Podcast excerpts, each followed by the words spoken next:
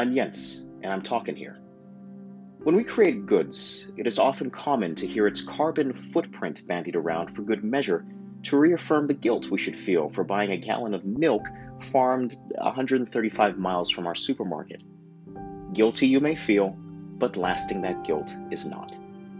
When was the last time, if you are hip to the cryptocurrency hype and spread of excitement, did you ask yourself if trading or mining some Bitcoin might end the world, according to science? Probably not likely. It's been rumored for a while in certain circles, but as of October 31st, Popular Science has written an article about the perils of Bitcoin mining. Now, before you discount this to a mere fancy of conspiracy and paranoia sharing, hear this out fully. In summary, Bitcoin is an intangible digital currency that is decentralized and has value based on the standard of trust its users place on it. Some would argue that trust can be more valuable than gold, and Bitcoin is a living, breathing communal example of that being true. The currency is mined by computers performing complicated maths that grows in difficulty to solve with each passing mined block of Bitcoin being unlocked.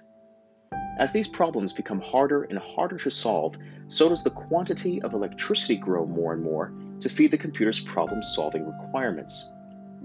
It's estimated, and it could also be disputed, that Bitcoin mining could spur the planet to hit the feared 2 degrees Celsius goal limit of the IPCC and beyond, if too fairly quickly.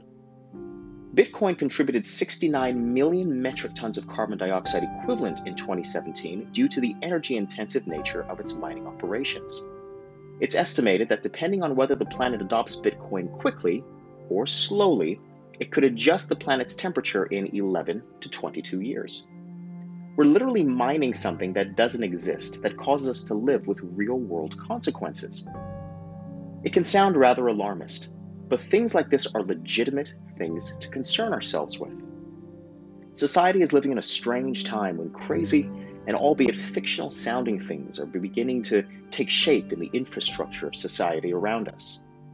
If humanity does destroy itself, and an alien archaeological ship were to land and study the left behinds of our arguably once great and bustling people, what would they think about us warming our planet and threatening our habitat because we felt the need to mine numbers to trade goods for something that didn't exist as anything more than a created, intangible, and arguably worthless piece of light in a box. As mentioned above, as the computational needs of each Bitcoin mining block becomes more mathematically intensive, so does the energy requirement to feed the cryptocurrency's mining.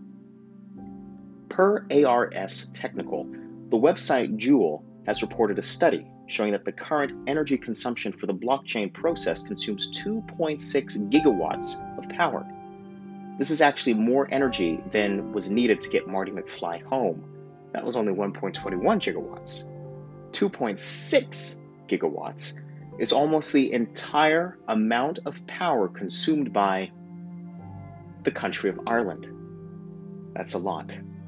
But it's worth noting the amount of power could rise to 7.7 gigawatts by the end of 2018. That's almost triple the amount. Three Irelands are needed, basically, to fuel the mining of what some financiers would consider a fad. Right now, it's estimated that 30 million trillion SHA 256 hashed per second is being consumed to feed the Bitcoin network.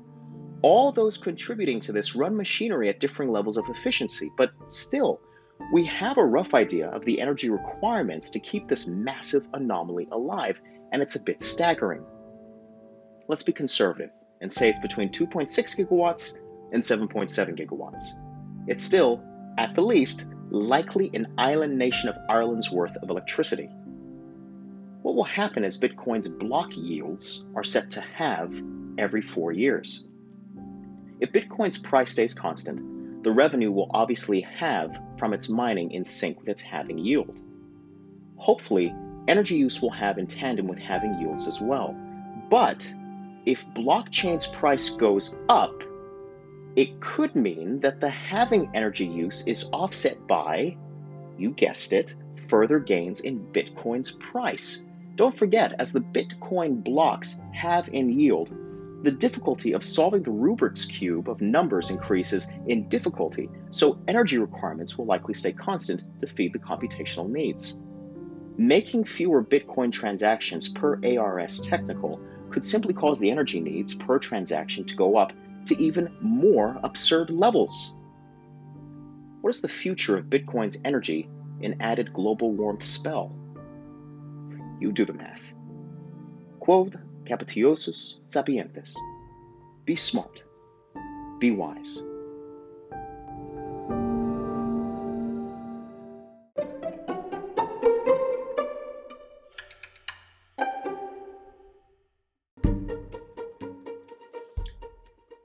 Thanks for listening to this podcast. I hope you've enjoyed what you've listened to.